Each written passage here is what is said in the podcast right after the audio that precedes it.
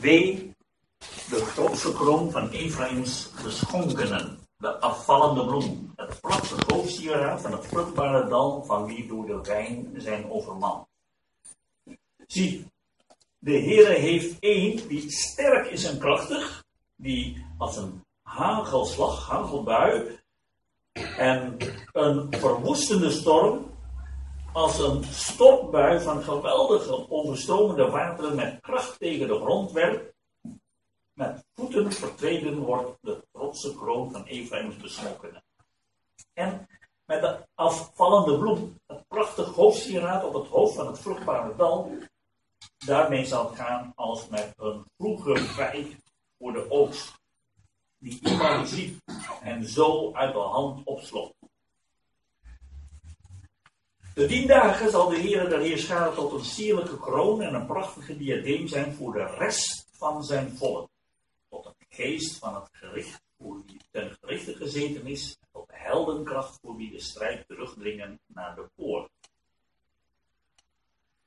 En ook deze waggelen van wijn, tuimelen van bedwelmende drank. Priester en profeet, waggelen van bedwelmende drank, zijn verward door wijn tuimelen van de welmende drank. Waggelen bij een gezicht, wankelen, bij een rechtspraak. Ja, alle tafels zijn vol walgelijk braaksel. Kind plek is er over. Wie wil hij kennis leren? Wie wil hij een openbaring doen verstaan? die van de melk gespeend aan de borst ontwend zijn? Want dat is wet op wet, wet op wet, ijs op ijs, ijs op ijs. Hier wat, daar wat. Voorwaar, door mensen die een onverstaanbare taal spreken en in een vreemde tongval zal tot dit volk spreken, hij die tot hen gezegd heeft, dit is de rust. Geef de vermoeide rust. Dit is de verademing. Maar zij wilden niet horen. Zo zal voor hen het woord des Heren zijn, wet op wet, wet op wet, ijs op ijs, ijs op ijs. Hier wat, daar wat, omdat zij bij hun gaan achterwaarts struikelen en te pletteren vallen, verstrikt en gevangen worden. Daarom hoort het woord des Heren, gij spotters, heersers over dit volk in Jeruzalem. Omdat gij zegt, wij hebben een verbond met de dood gesloten en met het dodenrijk een verdrag gemaakt. Wanneer de voortstormende gezel doortrekt, zal hij ons niet bereiken. Want we hebben leugen tot onze schuilplaats gesteld en in bedrog ons verborgen. Daarom, zo zegt de Heere, Heere, die ik leg in Sion een steen, een grondslag. Een beproefde steen. Een kostbare hoeksteen van een vaste grondslag. Hij die gelooft, haast niet. En ik zal het recht tot meetsnoer maken. En de gerechtigheid tot vastlopen. En de hagel zal de leugenschouwplaats wegvagen en het water zal de toevlucht wegspoelen. Dan zal uw verbond met de dood uitgewist worden en uw verdrag met het dodenrijk zal geen stand houden. Wanneer de voortstormende gezel door, doortrekken zal, dan zult gij daardoor vertrapt worden. Zo dikwijls als hij zal doortrekken, zal hij u grijpen. Van morgen aan morgen zal hij doortrekken, bij dag en bij nacht. het verstaan van de openbaring zal een verschrikking zijn. Want het zal te kort zijn om zich daarop uit te strekken en de teken te smal om zich daarin te wikkelen. Want de Heere zal opstaan zoals op de berg Perazim. Hij zal in beweging komen zoals in het dal bij Gibeon om zijn werk te doen. Vreemd zal zijn werk zijn. En om zijn daad te verrichten, ongewoon zal zijn daad zijn. Nu dan, spot niet, opdat uw banden niet nog vaster worden. Want van een vertelging is vastgesloten. Ik gehoord van de Heere, de Heere der Heerscharen, over het gehele land. Neemt ter oren en hoort mijn stem. Merk op en hoort mijn woord. Is altijd door dat de ploeg om te zaaien, zijn land onbeschuurd en echt. Immers, als hij de oppervlakte gelijk gemaakt heeft, dan strooit hij dillen en komijn uit en tarwe zaait hij op de rijen, kerst in vlakken en speltelen erom. En zijn God onderricht hem over de juiste wijze en onderwijst hem. Dillen toch wordt niet met doorsleden dorst. En over komijn rolt men in wagenrad. Natuurlijk wordt met een stok uitgetrokken en komijn met een roede. Wordt broodkoren verbrijzeld en dorst dat toch niet altijd door. Drijft men er zijn wagenrad en zijn paarden opeen, men verbrijzelt het niet. Ook dit gaat van de Heere der Heerscharen uit. Hij is wonderbaar van raad, groot van beleid. Zover Met Isaiah 28 komen we bij een nieuw gedeelte. Komen bij een derde hoofdgedeelte van het boek Jesaja.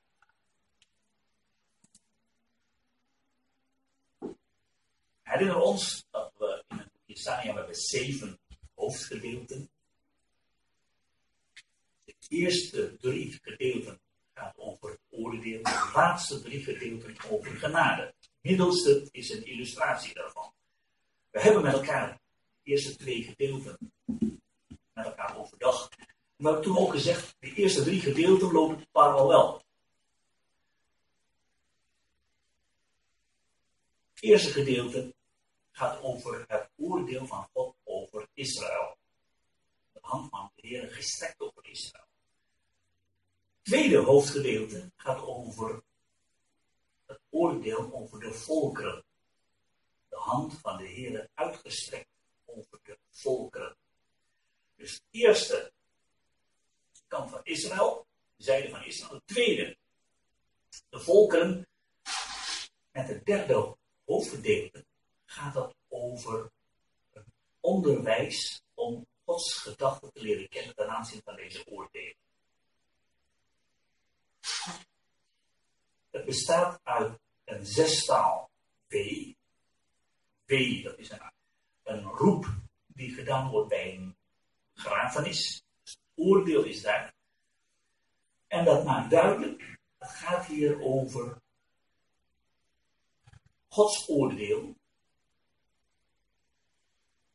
Anderzijds laten we, laat dat zien, de oorzaak van het oordeel, maar ook de bedoeling van God met dat oordeel. Daarom is dat een onderwijs. Het gedeelte, hoofdstuk 28, vers 23, zegt: Neem ter oren en hoort mijn stem naar op. En hoort mijn woord. Dat is een uitdrukking, die tekst, dat gebruikt wordt bij het begin van onderwijs. Met andere woorden, we hebben het voorgaande gedeelte de oordelen Gods gezien. In de komende hoofdstukken maakt de Heer duidelijk wat zijn bedoelingen zijn met deze oordelen. En wat de oorzaken zijn van Gods oordelen.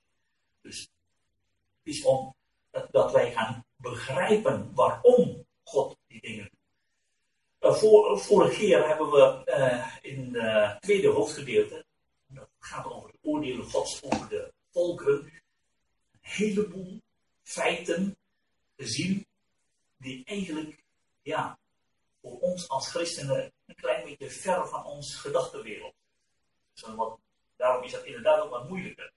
Maar Jesaja, met Jesaja 28 komen we dichter bij de bij de bodem van het Nieuwe Testament. Want we krijgen hier de gedachten, de raadsbesluiten van God.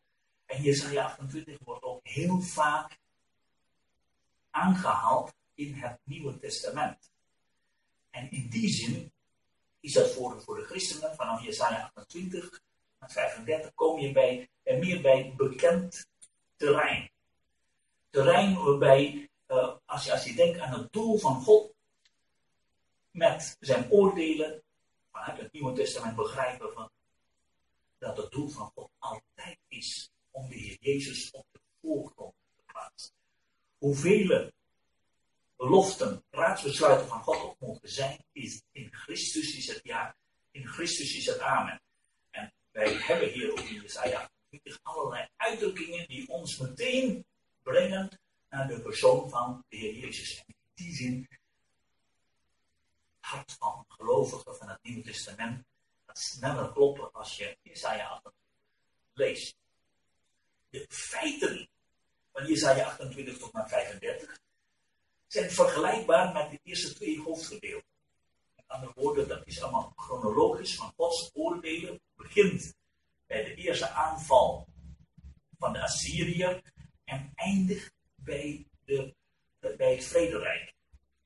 Alle drie hoofdgedeelten chronologisch en eindigen bij vrederijk. Maar nu legt de nadruk niet bij de feiten zelf, dat hebben we al twee keer gezien. eerste keer vanuit het gezichtspunt van Israël, tweede keer vanuit het gezichtspunt van volkeren. Nu is het, mag je zeggen, vanuit het gezichtspunt van God. Waarom doet God dat? En met welk doel? In die zin geeft dat inzicht aan de, aan de gelovige overblijfsel in de toekomst, maar dat geeft ook inzicht aan ons.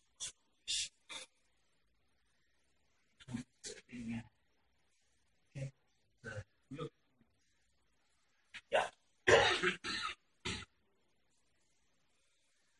Um, komende gedeelte gaat over een zestal weeën. Eigenlijk is het parallel met de zes weeën in Jesaja 6, 5, Jesaja 5 en Jesaja 6. Toen hebben we ook gehoord van een aantal weeën. En in Jesaja 7 werd dat destijds uitgelegd, de oorzaak waarom God moest oordelen. In Jesaja 7 werd verteld over koning Agas.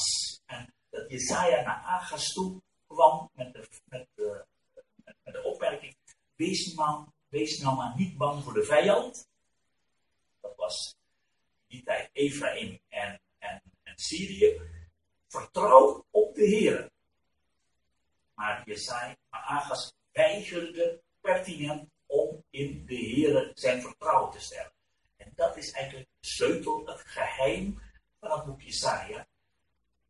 Agas willens en wetens niet wilde geloven.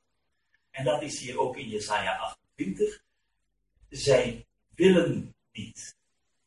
Zij bewust, willens en wetens, willen ze niet geloven.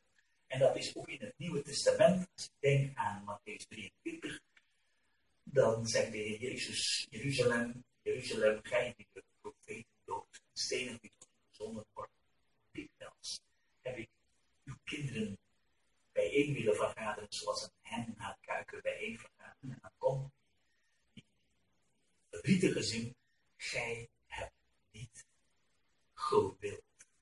Het is niet dat ze dat niet hebben gezien, niet dat ze het niet hebben begrepen.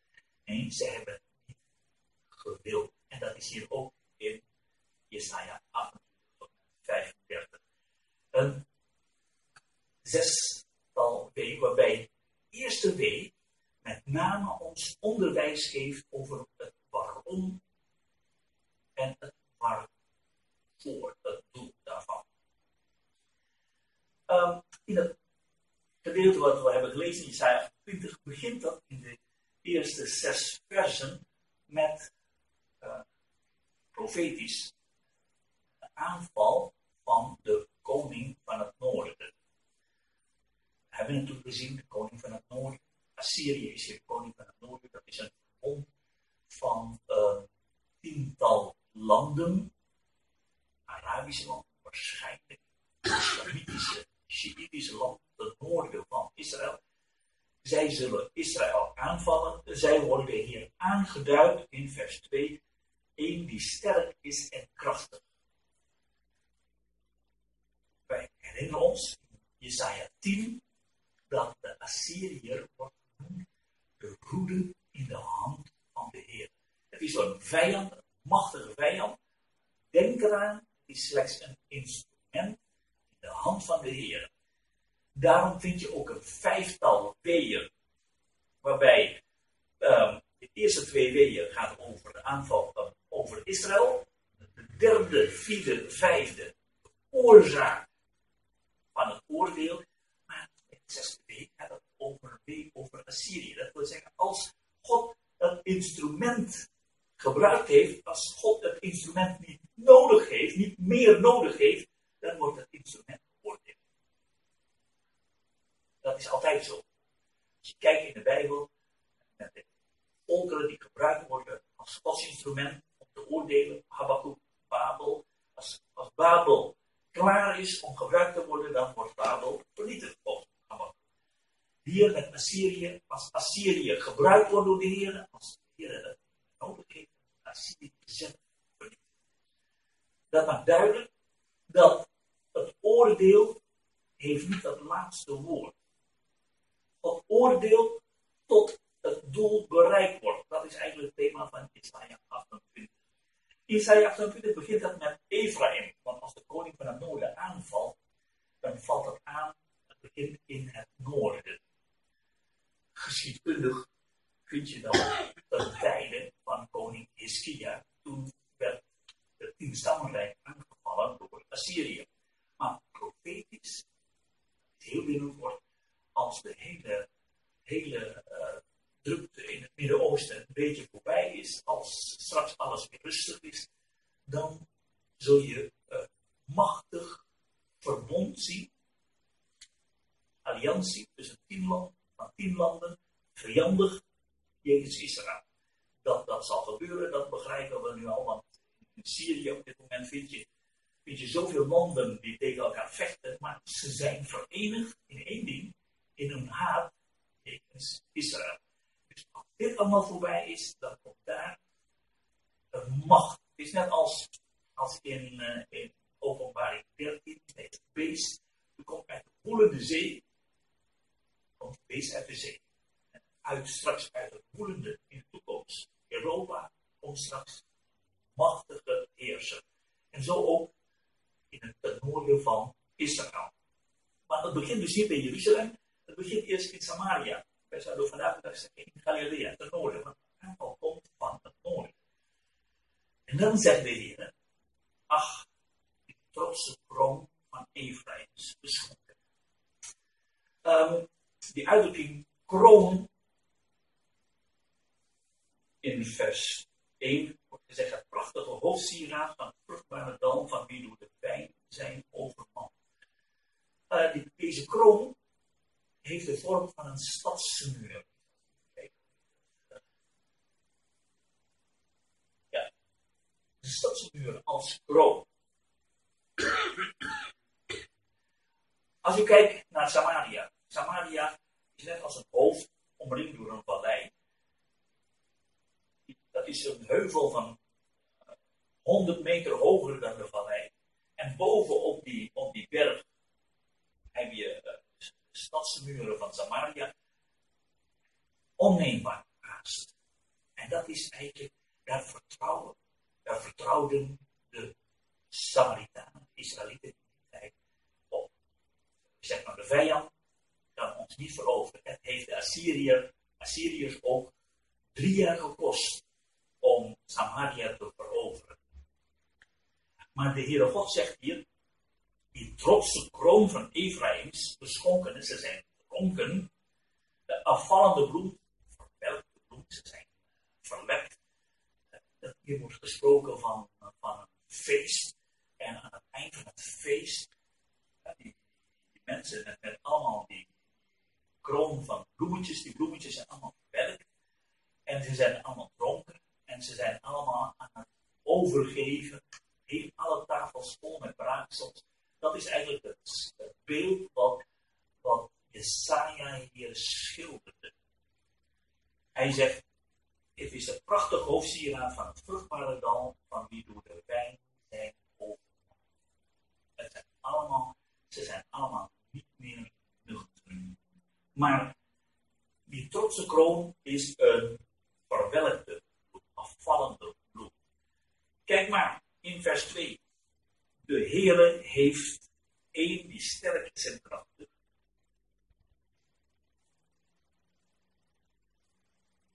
Ja.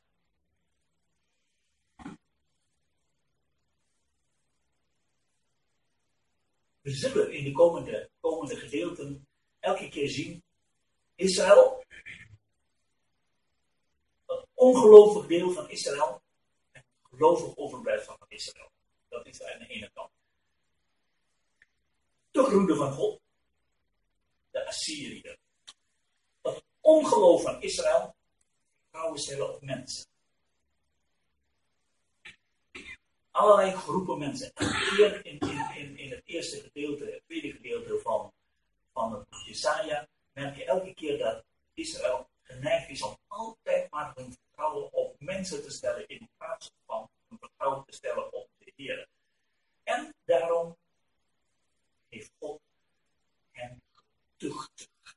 En die tuchtiging zal twee keer plaatsvinden in Syrië. De eerste tuchtiging, of 28, en de tweede tuchtiging in hoofdstuk 29. De eerste tuchtiging in hoofdstuk 28 lees je dan. De Heer heeft één die sterk is en krachtig. En dan worden drie beelden gebruikt. Ten eerste wordt een beeld gebruikt van hagelbui. Voorstellen bij een hagelbui dan allemaal hagelsteentjes. En dan wordt alles kapot. Maar hagelbui voorbij komt de tweede. Een verwoestende storm. Een orkaan, zouden we vandaag. De kracht van een orkaan. En die orkaan wordt alles opnieuw vernietigd. Maar dan komt als een klappende vuurpijl het derde als een stofbui van geweldige overstromende water kracht tegen de grond werkt. Zo één keer in tien jaar hebben we in Israël ook in de wadis uh, een vloedgolf. Als het keer flink regent, regent bijna nooit, maar als het een keer goed regent, uh, dan, ik heb, ik heb uh, via YouTube een, film gedownload van, van, van zo'n vloedgolf. Nou, dat is vergelijkbaar met een tsunami. En we hebben in ons netvlies de beelden van een tsunami. Dan komt het water en alles en iedereen wordt meegespeeld door de kracht van het water. Zo ook vergelijkbaar, maar misschien nog sterker, omdat het gericht is op, een smalle plaats, zo ook een voetgolf van een wadi. Wadi is een droge rivierbedding in de woestijn.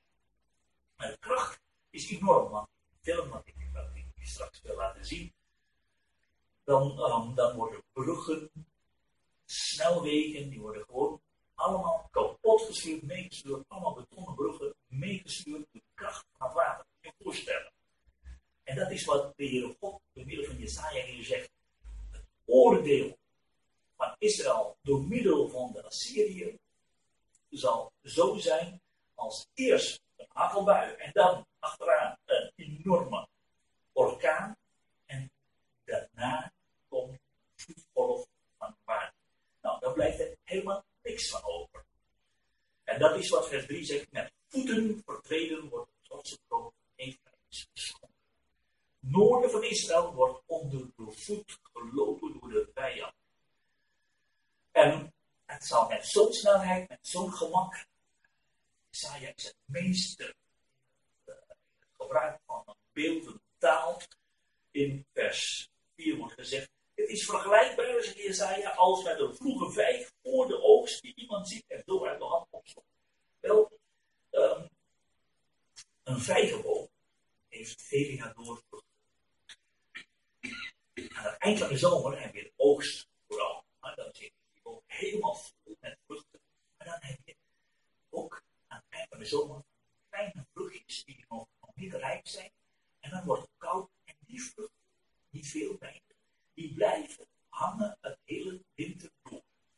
En in het voorjaar, maart, april, mei, als, als alle bomen beginnen te bloeien,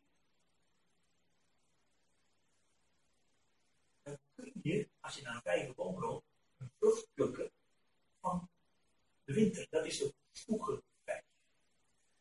Dan begrijpen we hoe de Heer Jezus in april met Pasen bij een vijgenboom kwam en zocht naar vijgen. En wij zouden zeggen, ja, het is toch niet de tijd van de vijgen, dat is in augustus, september, oktober. Dan heb je vijgen. Maar wat de Heer Jezus zocht, was een vroege vijg. En vroege vijg, een paar keer van gegeten, is echt een lekkernij. Het is heerlijk zoet. Verder heb je nergens wat vruchten, maar loop je naar een vijgenboom, heb je een vroege vijg. Dat wordt beschouwd als een lekkernij. Niet veel, misschien een boom heb je maar één, twee of drie. En dus als iemand langsloopt en je ziet daar een lekkere vijg hangen, wat doet hij dan? In het voorbijgaan plukt. En dat is, wij zouden zeggen, hap, slik, weg. Israël vergaan. Assyrië zal komen, de koning van het noorden, en met gemak wordt die machtige verdedigingslinie van de Israëlieten, en nu met allemaal die raketten, raketten of noem maar op, al die raketten, die zullen in één keer overweldigd worden. En de les. Dan de Israëlieten niks anders dan Heer op. In vers 5. De die dagen zal de Heer de Heerscharen tot een sierlijke kroon prachtige diadeem zijn voor de rest van zijn volk. Voor overblijfsel is er nog maar één hoop. Dat is Christus. De rest, dat is hier uh, het overblijfsel van het volk. Wij herinneren ons de twee zonen van Jesaja. De jongste zoon, Maher Shalom als bos. Dat betekent haasgebroken spoedig buiten. Spreekt van het oordeel, de eerste drie delen van het Jesaja. Maar we herinneren ook de oudste zoon van Jesaja, Shear Yeshuf. Overblijft. De rest zal zich keren, zal terugkeren. Daar gaat het hier om. Hier wordt genoemd de rest. Die met name in de laatste drie Jesaja behandeld. Dus die twee groepen moeten we even onthouden. Het eerste gedeelte dat uitgeroeid zal worden door de Assyrië. En de rest dat dan gelouterd zal worden en tot geloof zal komen. Ik moet toch even voordat we verder gaan wijzen naar Zacharia 13. Laten we even kijken naar Zacharia 13.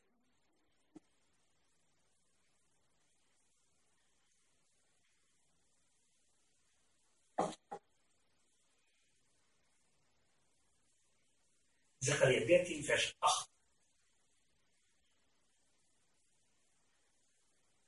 In het gehele land, is het land Israël, buiten het woord des Heren, zullen twee derde uitgeroeid worden in de geest geven.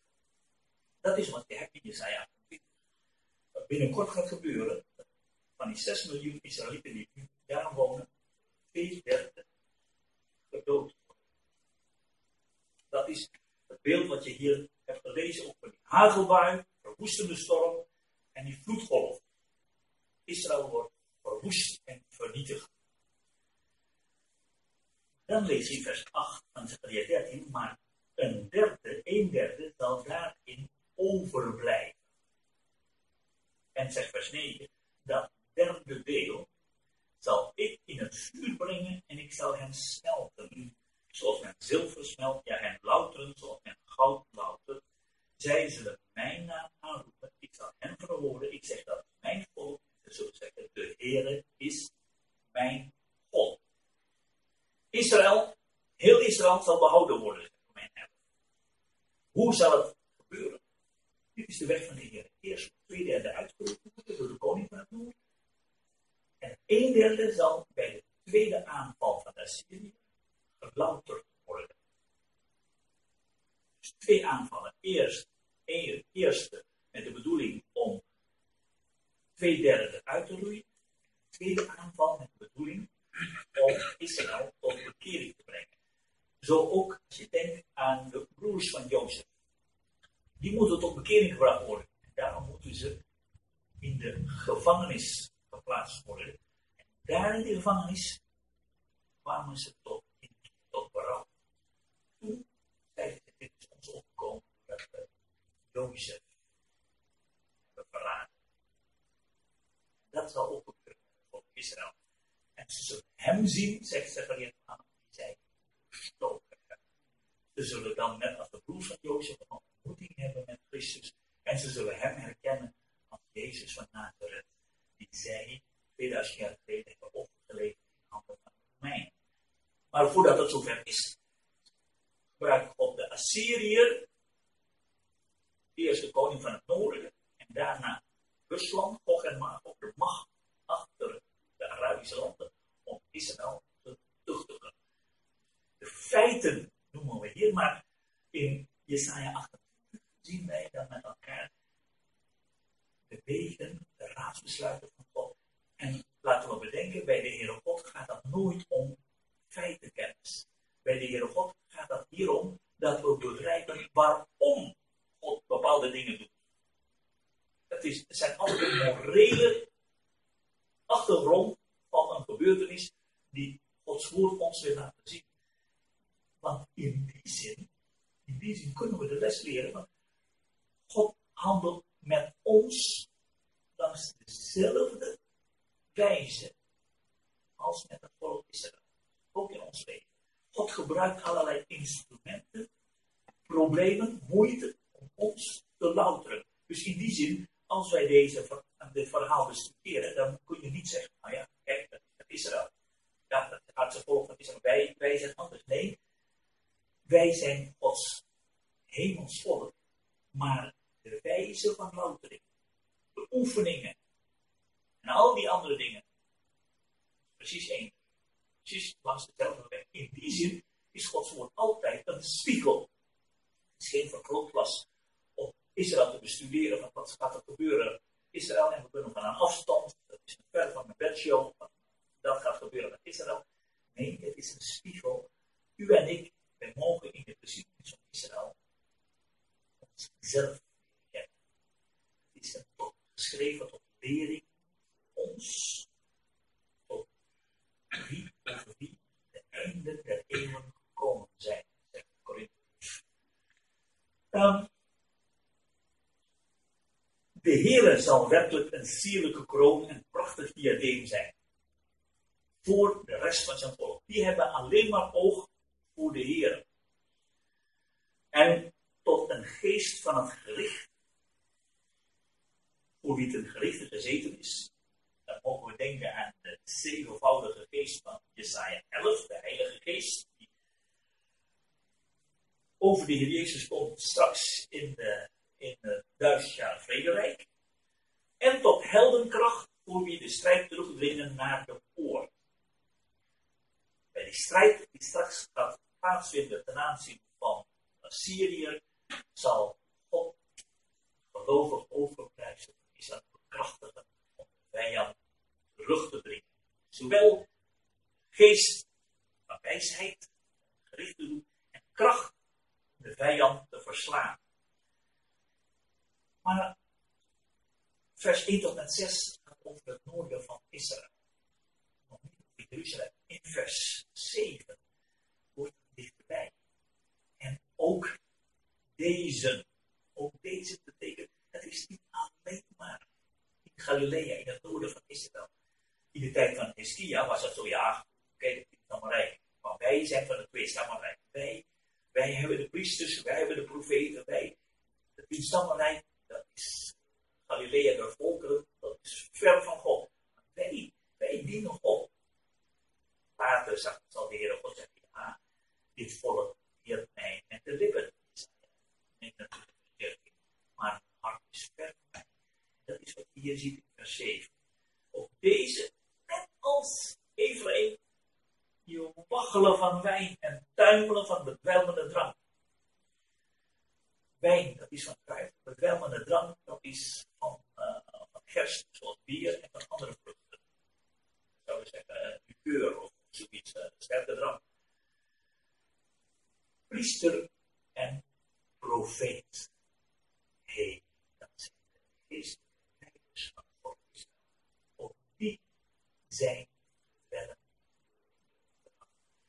Zo bedwelmd, ja, we herinneren ons dat, uh, dat in nummer 5 bij Nadab en Abihu, de twee zonen van Aaron, die zijn, uh, die zijn gedood, waarom? Omdat waarschijnlijk dronken meteen achteraan, na, na de dood van Nadab en Abihu, staat meteen het verbod om alcohol te gebruiken. Want een priester mag dus geen alcohol gebruiken. Maar hier gaat het om priester en profeet. Je leest in, in, in eh, vers 7, waggelen bij zicht. De profeten die die ook een zinner genoemd wordt in het Oude Testament, omdat zij visioenen zien van de Heere God, maar zij zien geen visioenen, want zij zijn bedwelmd door de drang. Wankelen bij een rechtspraak. De priesters die op grond van Gods woord rechtspraak oefenen, die zijn ook bedwelmd door drang, waardoor ze geen rechtspraak meer kunnen doen. Ja, het, het is niet, niet maar een klein beetje dronken. Isaiah, meester van, uh, van, uh, van, uh, van woorden, schildert hier een, een beeld. Alle tafels zijn vol walgelijk raaksel. Geen plek is over. Alles, alles is vol. Je kunt, als je, als je een, een schone plek wil zoeken om even te rusten, nee, dat kan niet. Alles zit vol. Jezaja 1, het is, de Heer God heeft Israël geslagen van top tot teen. Er is geen enkele plek meer gezond. En dan hoor je de profeten en priesters tot Jezaja zeggen. Wie wil hij kennis leren? Wie wil hij openbaring doen verstaan? Dat is hun houding naar de ware profeet. De ware profeet wordt. Hun die de melk gespeeld aan de borst ontkend zijn. In die tijd uh, van de melk gespeeld, dat is tussen drie en vier jaar. Denk aan Samuel en Samuel. Dat ik, wij zouden zeggen in de peuterleeftijd. En als je van melk gespeeld bent, dan kun je daarna kinderen zoals we bij ons ook peuterschool, dan krijg je onderwijs. Peuterschool, dan leer je allerlei dingen. En de profeet en de priesters zeggen, ja, Jesaja, wat denkt hij wel? En wil hij ons als peuters behandelen? Want, weet je wat, wat, wat, Jesaja leert? Wet op wet, wet. Ja, in, in het, uh, in het Hebreeuws kun je in, die woorden de klank horen van, van kinderen van de peuterschool die, die, die, die bezig zijn om iets te leren, of het wallen van dronken mensen. In het Hebreeuws staat het woord zaf, zaf, zaf, zaf, kaf, kaf, kaf, kaf, me'er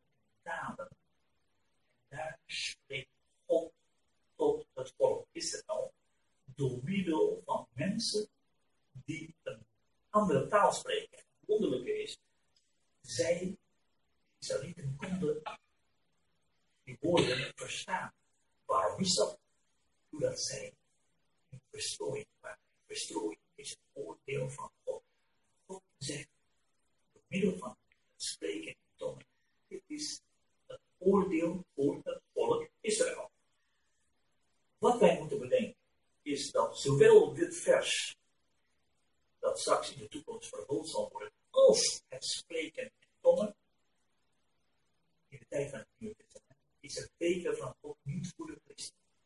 En dan wordt dat soms gemaakt. Sommige kringen tot teken voor christen. Wil je weten dat een christen vervolgd is?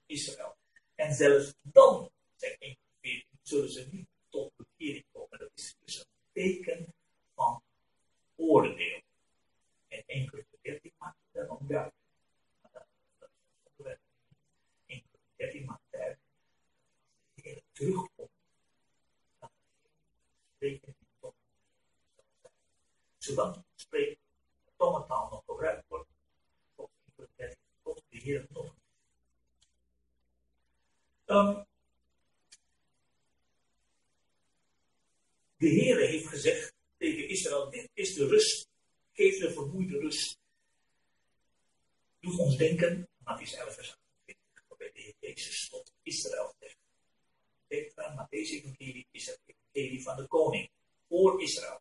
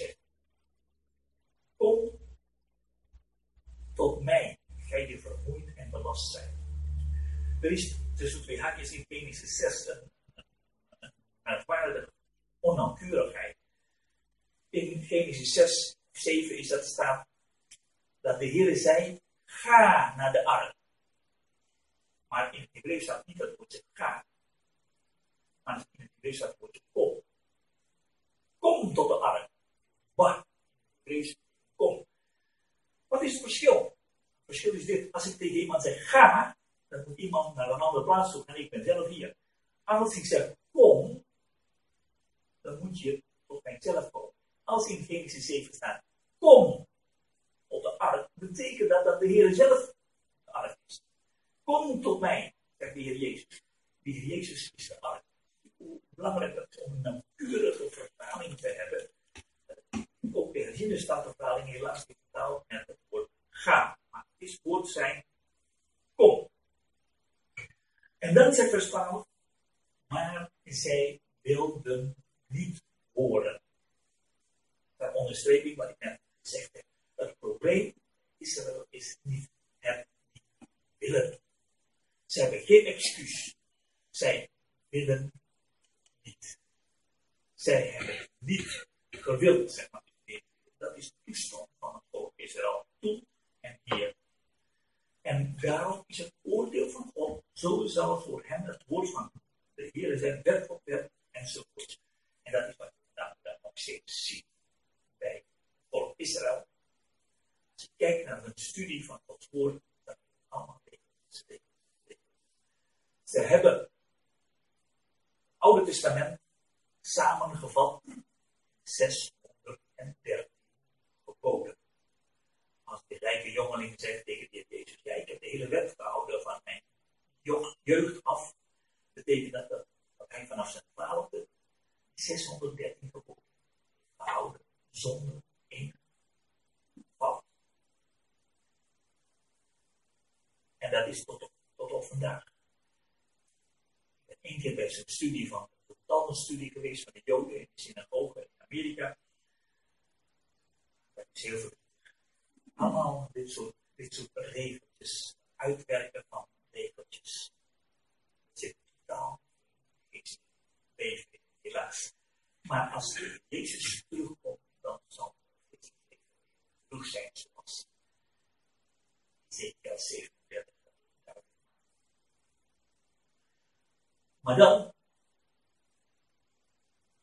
zegt de Heer als oordeel in vers 14. Hoort het woord des Heeren. Heersers over dit volk. Priester en profeet. Vers 15. Omdat gij zegt, wij hebben een verbond met de dood gesloten en het dodenrijk een verdrag Ach, het is vanaf het begin het probleem van Israël is vertrouwen stellen op mensen. In Jesaja 7 stelde ze hun vrouwen in Syrië. Later, bij Heskia, stellen ze hun vertrouwen in Egypte.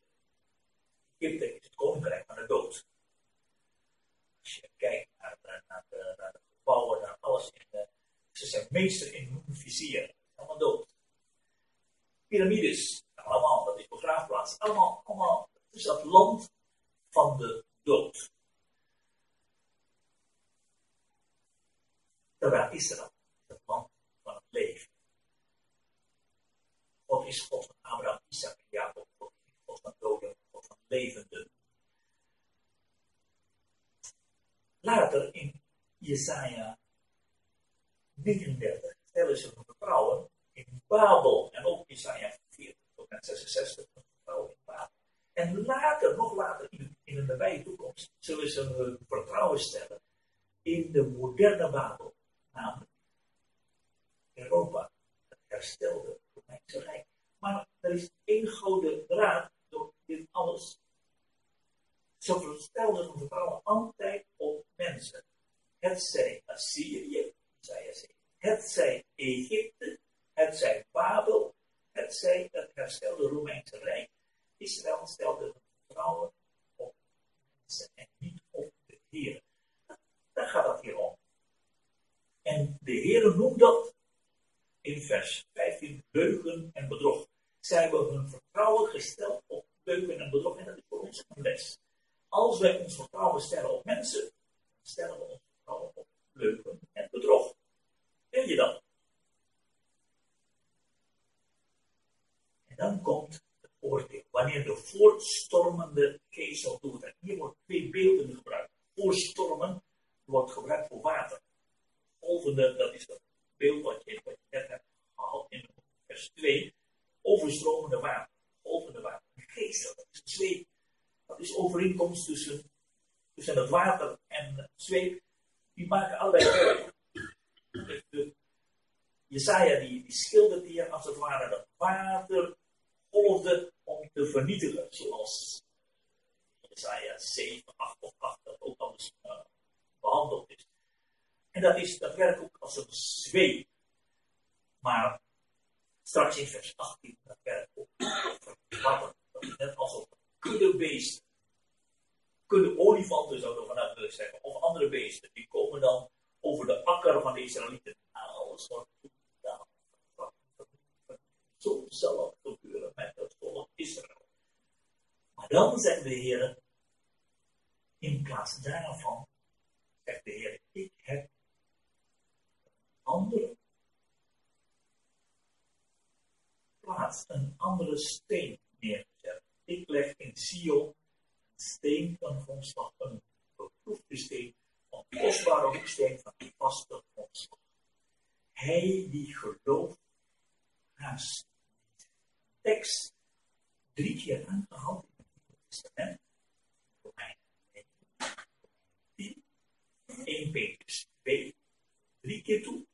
Alleen daar wordt zo aangehaald naar de Griekse vertaling. Zij die geloven, zullen niet beschaamd uitkomen. Is daar iets veranderd in de vertaling? Nee, dat is niet iets veranderd.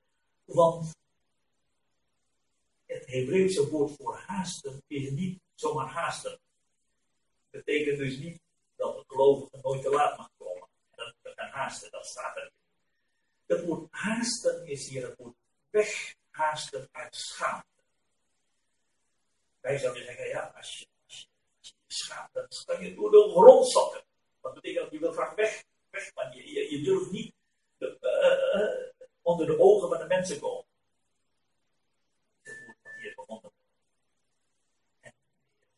Zij die geloven, zullen niet beschaamd. Je hoeft niet weg te zakken in de grond uit schaamte. Je hoeft niet, je hoeft niet weglopen, haasten, omdat je geloof ijdel blijkt te zijn. Maar dit is het geheim. Het geheim is in, in het Isaiah. God wil herstel geven door middel van het geloof. Waar dat geloof? Nee, in het steen. En in Romeinen 9 worden twee gedeelten naast elkaar is Isaiah. Even kijken waar er staat. Uh, nog een, een, een, tekst. Laten we even die tekst nemen uit Romeinen 9.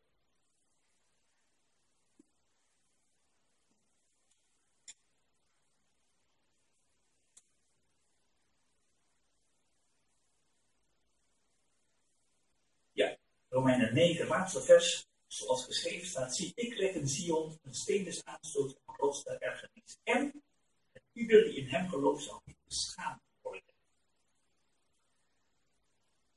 Twee teksten uit het boek Jesaja, die bij elkaar zijn genomen. Jesaja 8 Jesaja ik zou de vraag kunnen stellen, maar waarom worden die teksten aan elkaar gekoppeld? Zoals altijd in de Bijbel. Dat is een principe dat je ook mag, mag gebruiken bij het Bijbelstudie. In Jesaja 8 is sprake van een steen en een rots. In Jesaja 28 ook een steen, een rots. En dat betekent dat de Heilige Geest wil dat we die twee teksten bij elkaar. In 1 Petrus 2 worden drie teksten bij elkaar verbonden. Psalm 118, 8, 28. En die drie gedeelten worden ook verbonden door het woord steen. Met andere woorden, de, de Heilige Geest laat ons zien. Als er sprake is van een steen, dat wijst naar Christus, mag je al die teksten in het Oude Testament met elkaar verbinden. Maar dat gaat over één en dezelfde zaak. Ik hoop dat dat, dat duidelijk is.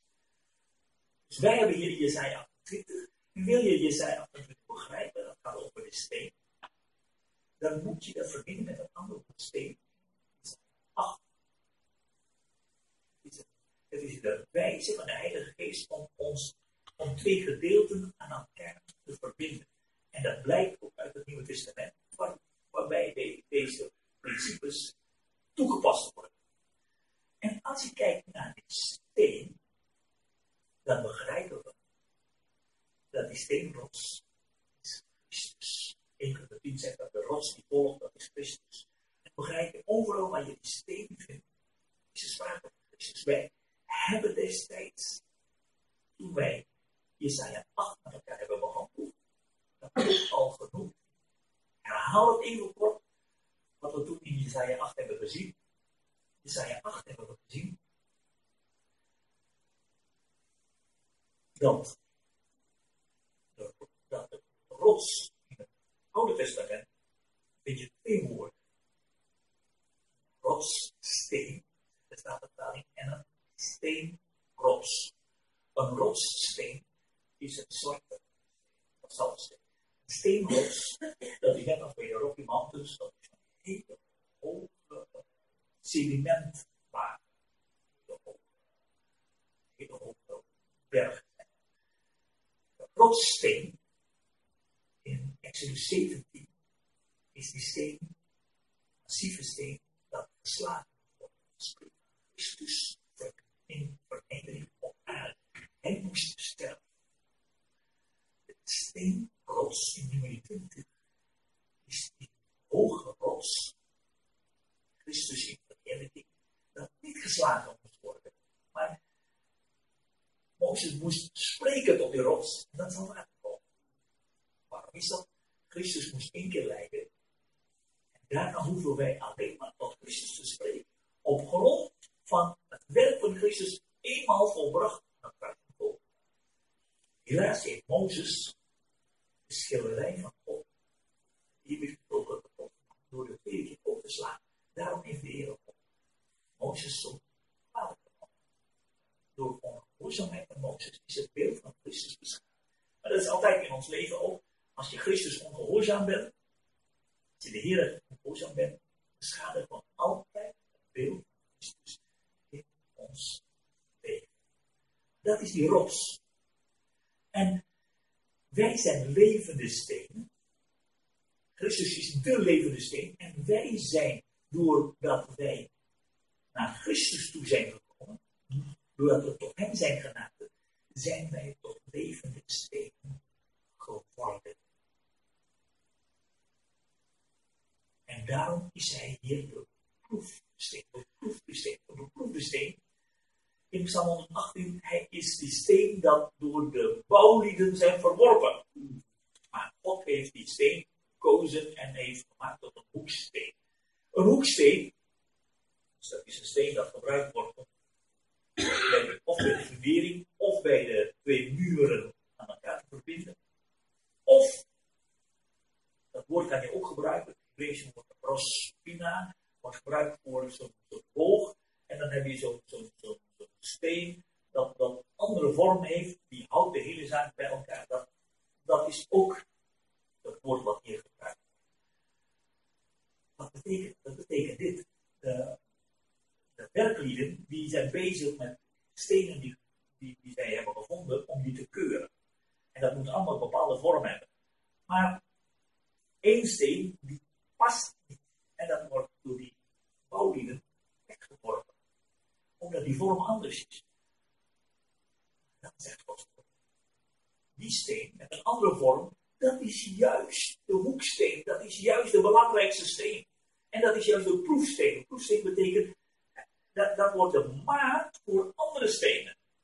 Alle andere stenen worden gemeten naar hem. Wil je een andere steen gebruiken, kunnen gebruiken, moet dat passen bij de hoeksteen. Daarom leest het dat wij tot naderen, dan zijn wij stofwaarden steen geworden. Geschikt voor het gebouw van. We komen hier op de bodem van het Nieuwe Testament. Maar dat geldt ook voor het volk Israël. Steen. En straks voor Israël is dat ook zo. Willen zij hersteld worden, willen zij vastigheid hebben, dan moeten ze terug naar Christus, die zij ooit verworpen hebben. Dat is net als broers van Jozef. Als God de broers van Jozef wilde herstellen, moeten ze eerst berouw hebben over hun daad ten opzichte van hun broer Jozef. Pas dan komt God verder. En dan ook Ze hebben Christus verworpen, 2000 jaar geleden. Dat verjaart niet.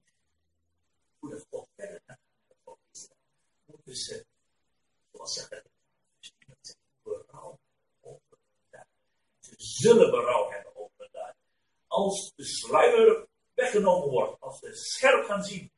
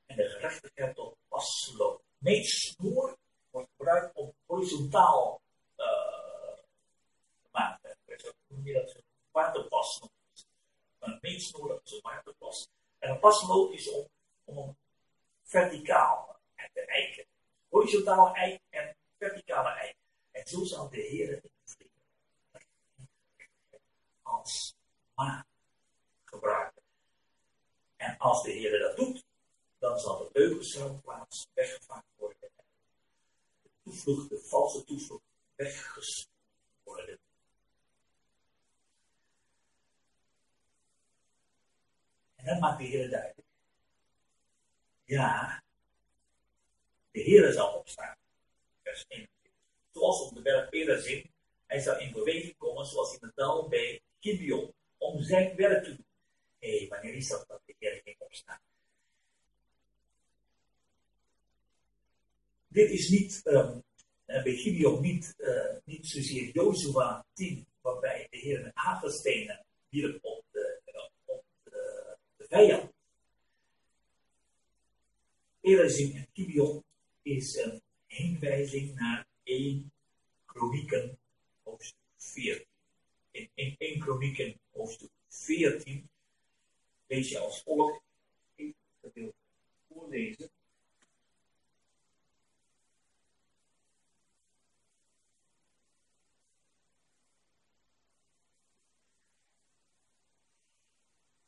In Kronieken 14 was strijd tussen de Filistijnen en David. En in vers 11 zij trokken dan op naar Baal Perazim, waar David hen versloeg. David zei, door mijn hand is God door mijn vijanden heen gebroken, zoals water doorbreekt. Daarom noemde men Baal Perazim. De Heer zelf is opgestaan en heeft de vijand, de Filistijnen, verslagen. In Gideon, vers 15, zodra gij geluid van schreeuwen hoort in toppen der balsemspuit, trek dan uit van strijden, want dan is God voor u uitgetrokken om het leger der Filistijnen te verslaan. David deed zoals God geboden had, ze sloegen het der Filistijnen. Gibeon, Gezel. Twee gedeelten, Perazim en Gezel. Betekent dat de Heer God zelf strijden gaat voor zijn volk. Hier Vreemd zal zijn werk. Ja, de Heer is opgestaan. Maar niet de nutte van het volk Israël maar om Israël te oordelen. En daarom lezen we hier, vreemd zal zijn werk zijn. Normaal gesproken gaat God aan het werk om de vijand van Israël te vernietigen. Hier gaat God aan het werk om Israël te oordelen. Een vertelling over het hele land. We gaan eindigen met vers 23 tot 29. Nu, zegt nu de rest. Nu heb ik een onderwijs. Net als bij de Heer Jezus in de, bij de gelijkenissen, in 13, wijken ging Jezaja naar buiten, naar het veld, en zei, kom, laten we eens even naar buiten kijken, en kijken eens waar. Gewoon naar de boer kijken. En dan worden er twee, drie voorbeelden genoemd. Kijk eens, eerste, eerste voorbeeld. Een boer zit altijd wat te en eggen ploegen.